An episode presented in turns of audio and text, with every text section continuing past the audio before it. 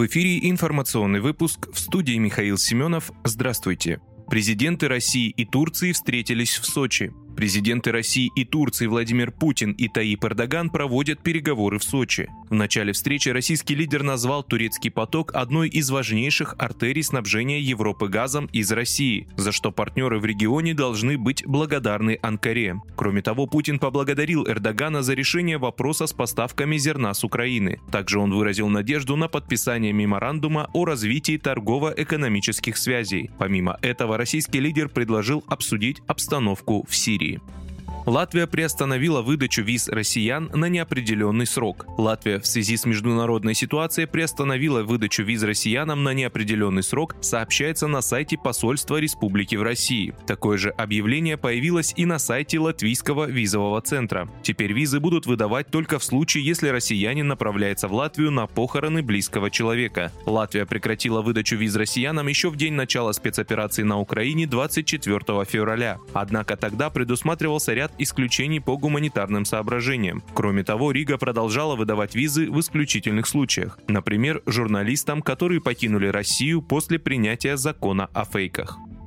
Половина стран G20 отказалась изолировать Россию в угоду США. Несмотря на единодушное стремление стран Большой Семерки изолировать Россию, почти половина участников Большой Двадцатки отказывается преследовать такую цель, пишет Bloomberg. Как уточняет СМИ, высокопоставленные чиновники из богатейших стран G20 пытались убедить остальные государства в необходимости таких мер, однако те не захотели следовать этому нарративу. В частности, с такой неудобной реальностью столкнулся госсекретарь США Энтони Блинкен, Блинкин во время продолжительного турне по Юго-Восточной Азии и Африке. Нынешнее положение дел серьезно затрудняет реализацию глобальных инициатив вроде ограничения цен на российскую нефть, подчеркивается в публикации. По мнению автора материала, есть сразу несколько причин такой сдержанности стран G20. Среди них исторические связи с Москвой, опасения стран за свою экономику и недоверие к бывшим колониальным державам.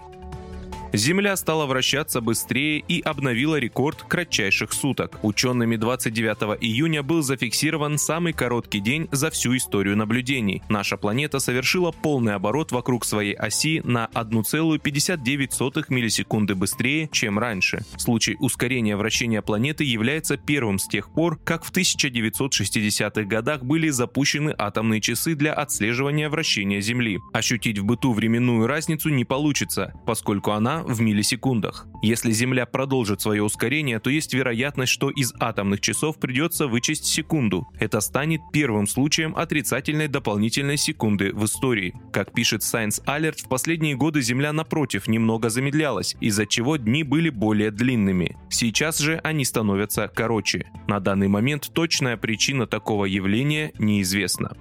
Вы слушали информационный выпуск. Оставайтесь на справедливом радио.